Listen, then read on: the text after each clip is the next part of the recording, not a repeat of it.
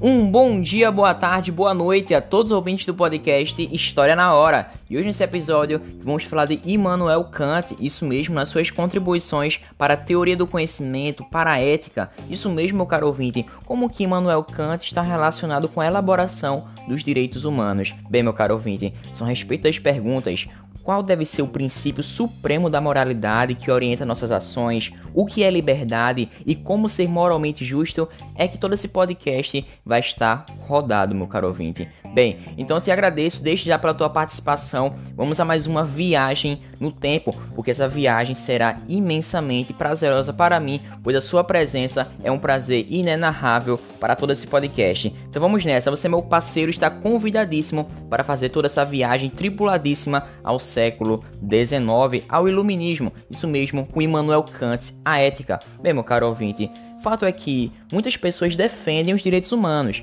mas nem todos compartilham das mesmas bases morais para respeitá-los. Bom, para alguns, defender esses direitos humanos tem um significado de tornar as coisas melhores para o maior número de pessoas. Já para outros, em outras interpretações, significa defender as pessoas contra a tirania, afirmando que ninguém deveria ser utilizado como instrumento para o bem-estar alheio, e assim por diante. E o filósofo Immanuel Kant vai trazer uma nova alternativa, cuja base moral justifica a existência dos chamados direitos do homem, e ela se origina a partir da ideia da elucidação de que somos merecedores da dignidade e também do respeito pelo simples fato de sermos justamente seres racionais. E a partir disso, Kant trouxe uma grande contribuição para o pensamento moderno, para a epistemologia, ou seja, até onde vai a razão humana, os limites do conhecimento, mas também trouxe diversas contribuições importantíssimas e conclusões para a ética, ou seja, buscando princípios racionais que possam dirigir a nossa conduta. Bem, meu caro ouvinte, a conhecida obra A Crítica da Razão Pura, publicada em 1781, representou essa fase madura do seu percurso intelectual, e aos quatro anos depois desta obra, Kant publicou os Fundamentos da Metafísica dos Costumes, isso em 1785, e dessa forma foi o primeiro de vários trabalhos sobre a filosofia moral, em que esses assuntos interessam bastante nesse podcast. Bem, meu caro ouvinte, o contexto de publicação dessa obra já está revelando essa sintonia do autor com, é, com o impulso moral da época, ou seja, dois anos depois da Revolução Americana e um pouco antes da Revolução Francesa. Bom, podemos já deduzir que o tema dos direitos do homem será impressionante nesse período e muito forte nas suas obras.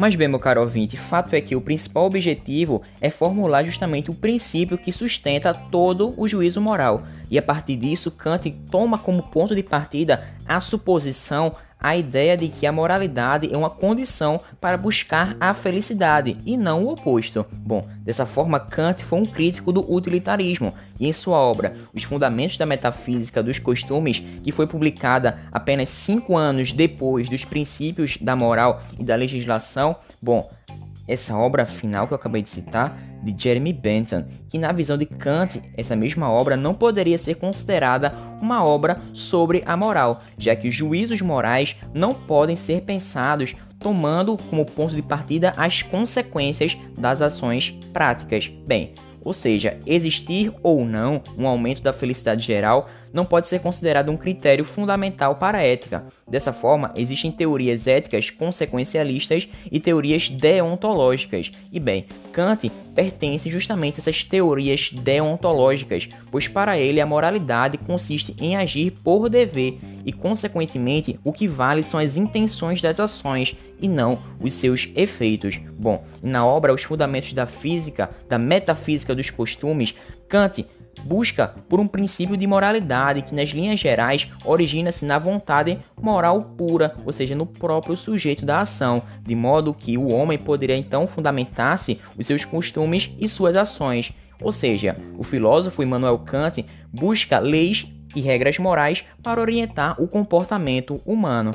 E a partir disso, a razão cumpre um papel fundamental e importantíssimo para a vida ética, pois é a partir dela que se estabelece a forma como devemos nos guiar. Bom, Kant desenvolve diversos conceitos tais como a boa vontade, o dever, o imperativo categórico, liberdade e até mesmo a autonomia. Bem, seus objetivos não eram especulativos, mas sim práticos, que procuravam critérios que se desvinculassem, que se separassem das considerações empíricas impostas a partir da moral vigente. E bem, meu caro ouvinte, tendo como base considerações universais que possam, a partir do dever de fazer o bem que sente o sujeito, podemos aplicar todos esses conceitos justamente em qualquer contexto. Ou seja, podemos dizer que a ética de Kant é procedimental, universal, a priori e vazia de conteúdos empíricos. Dessa forma, é fundamental dizer que Kant foi um tanto crítico das éticas das virtudes de Aristóteles, mas também da ética dos utilitaristas, pois para ele as duas não respeitam a liberdade humana. Bom, primeiramente com relação a Aristóteles, a principal crítica está voltada a não concordar com o que ele dizia correto, que era correto fosse algo a ser alcançado, ou seja, o conceito de eudaimonia, da felicidade, com base no exercício das virtudes e do caráter, a virtude tão dita por Aristóteles. E bem, com relação aos utilitaristas, Kant não gostava do fato de eles tomarem os desejos como parte, como base dos princípios morais, e dessa forma proporcionar o prazer a muitas pessoas, ou seja, maximizar essa felicidade para ele, não tinha nenhuma relação com a conduta correta, ou seja, o fato de uma maioria concordar com uma certa lei não necessariamente indica que ela é justa. Bom, para Kant, a base de um princípio moral deve ser a universalidade. Bom, principalmente como vemos nos direitos humanos, ou seja, tornar um homem astuto não é torná-lo virtuoso, dado que fundamentar a moralidade a partir de interesses, preferências, vai destruir a dignidade humana. Ou seja, isso não nos ensina a diferenciar o certo do errado, apenas nos ensina a sermos mais espertos. Isso na visão de Immanuel Kant. Bom, e apesar dele ser cristão, Kant não fundamenta a moralidade na autoridade divina, ou seja, na autoridade de Deus. Em vez disso, ele argumenta que nós conseguimos atingir esse princípio supremo a partir do exercício do que ele denomina razão prática pura. Mas bem, meu caro ouvinte, você sabe o que isso significa? Bom, para compreender, para entendermos essa lei moral, é fundamental entendermos a relação de nossa capacidade de raciocinar, pensar, distinguir com nossa capacidade de liberdade. Bom, temos esse poder de agir racionalmente, de fazer escolhas com autonomia. Porém, nossa capacidade de raciocínio não é a única que possuímos. Temos diversas outras. Somos capazes de sentir prazer, dor. Bom, ou seja, somos simultaneamente sencientes e racionais. E nesse âmbito, para o filósofo Immanuel Kant, Bentham tinha razão apenas quando ele afirmou que gostamos do prazer e não gostamos, evitamos a dor. Dessa forma, ele considerava equivocado concluir que o prazer e a dor são os nossos mestres soberanos, ou seja, na visão kantiana, a razão também pode ser soberana em alguns momentos, e quando ela comanda nossa vontade, não estamos orientados somente pelo prazer ou até mesmo somente pela recusa de dor, e a nossa razão nos leva a ser livres e nos transforma em uma criatura além desses apetites animais.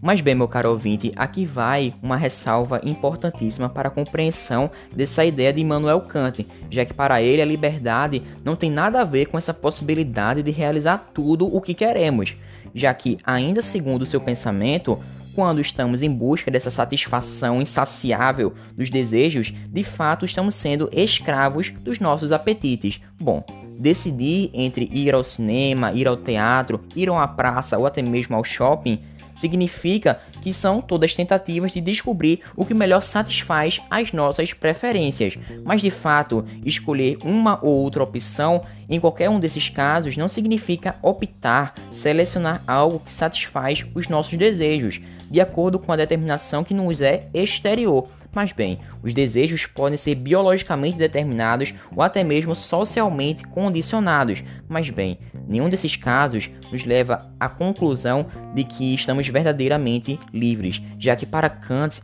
liberdade de agir tem a ver com a autonomia, ou seja, significa termos normas internas em que o sujeito livre é aquele capaz de agir de maneira independente das causas exteriores, ou seja, Em palavras mais simples, resumidamente, o indivíduo é livre quando sua razão é autônoma. E essa capacidade de agir com autonomia é o que confere à vida humana uma dignidade especial, estabelecendo uma diferença entre pessoas e coisas, já que para Kant, respeitar a dignidade humana exige, é necessário relacionar o tratamento às pessoas como fins em si mesmas. Ou seja, desse modo, em uma perspectiva ética do dever, existe uma amoralidade com relação ao critério do utilitarismo de promover o bem, tornando o uso das pessoas em prol do bem-estar coletivo. Ou seja, o que importa é fazer a coisa certa, porque a coisa é intrinsecamente certa e não por outro motivo que advém de algo fora dela. Bom, Kant também afirma que essa intenção deve ser revestida, cheia daquilo que ele chama de boa vontade, ou seja, da pureza daquela intenção. E bem, meu caro ouvinte, é apenas pelo valor intrínseco da boa vontade intencionada que você pode dizer, você pode bater nos seus peitos e falar, eu estou sendo ético. E dessa forma, o filósofo afirma que uma ação moralmente boa precisa ser aquela praticada em prol de uma lei moral, ou seja, o critério de moralidade está, portanto, na sua forma e não no conteúdo. Bem, e a partir disso podemos concluir que o dever nos mostra, nos revela essa imprescindibilidade de cumprir uma ação por respeito a uma lei moral. Ou seja, também é necessário distinguir, diferenciar as ações de dever pelo dever e as ações conforme o dever, já que no primeiro caso existe um mérito moral, ou seja, o respeito à lei moral suprema, e por isso é algo bom. Já no segundo, você cumpre o dever apenas por inclinação, visando o retorno por seu ato, ou seja, não possui nenhum mérito moral, você somente faz aquilo por obrigação, falando de maneira simples. E de acordo com Kant, a moralidade significa agir de acordo com a intenção exclusiva de respeitar o dever. E a moralidade não se baseia na experiência não, viu? Pois os atos morais dependem da intenção do agente, ou seja, ela não se encontra no mundo. E é a razão que vai ordenar, nos vai direcionar a agir de acordo com essa lei moral, independentemente dos dados da experiência. E a partir disso podemos chegar à máxima de Manuel Kant, que ele fala assim: Age como se a máxima de tua ação devesse tornar-te, através da tua vontade, uma lei universal. Bom, quanto à moralidade, isso significa que só a intenção correta conta para justamente julgar se a ação é boa ou não, descartando aqueles deveres que cumprimos apenas para a satisfação dos desejos e das preferências. E com relação à liberdade, somente é livre quando se age de maneira autônoma, ou seja, somos simultaneamente seres sencientes, ou seja, que obedecemos aos estímulos de prazer e de dor, e também somos seres racionais, capazes de pensar, refletir e utilizar nossas faculdades mentais. Mas bem, a razão para Kant pode agir para além da busca de satisfação dos desejos, através de uma razão prática pura, pois para ele é essa razão que tem a ver com a moralidade, pois cria leis a priori. Bom, desconsiderando aqueles objetivos empíricos. Dessa forma, podemos chegar à conclusão, chegar justamente ao fim, pois a razão pode comandar a vontade com dois tipos diferentes de imperativos, isto é, por meio de obrigações diferentes.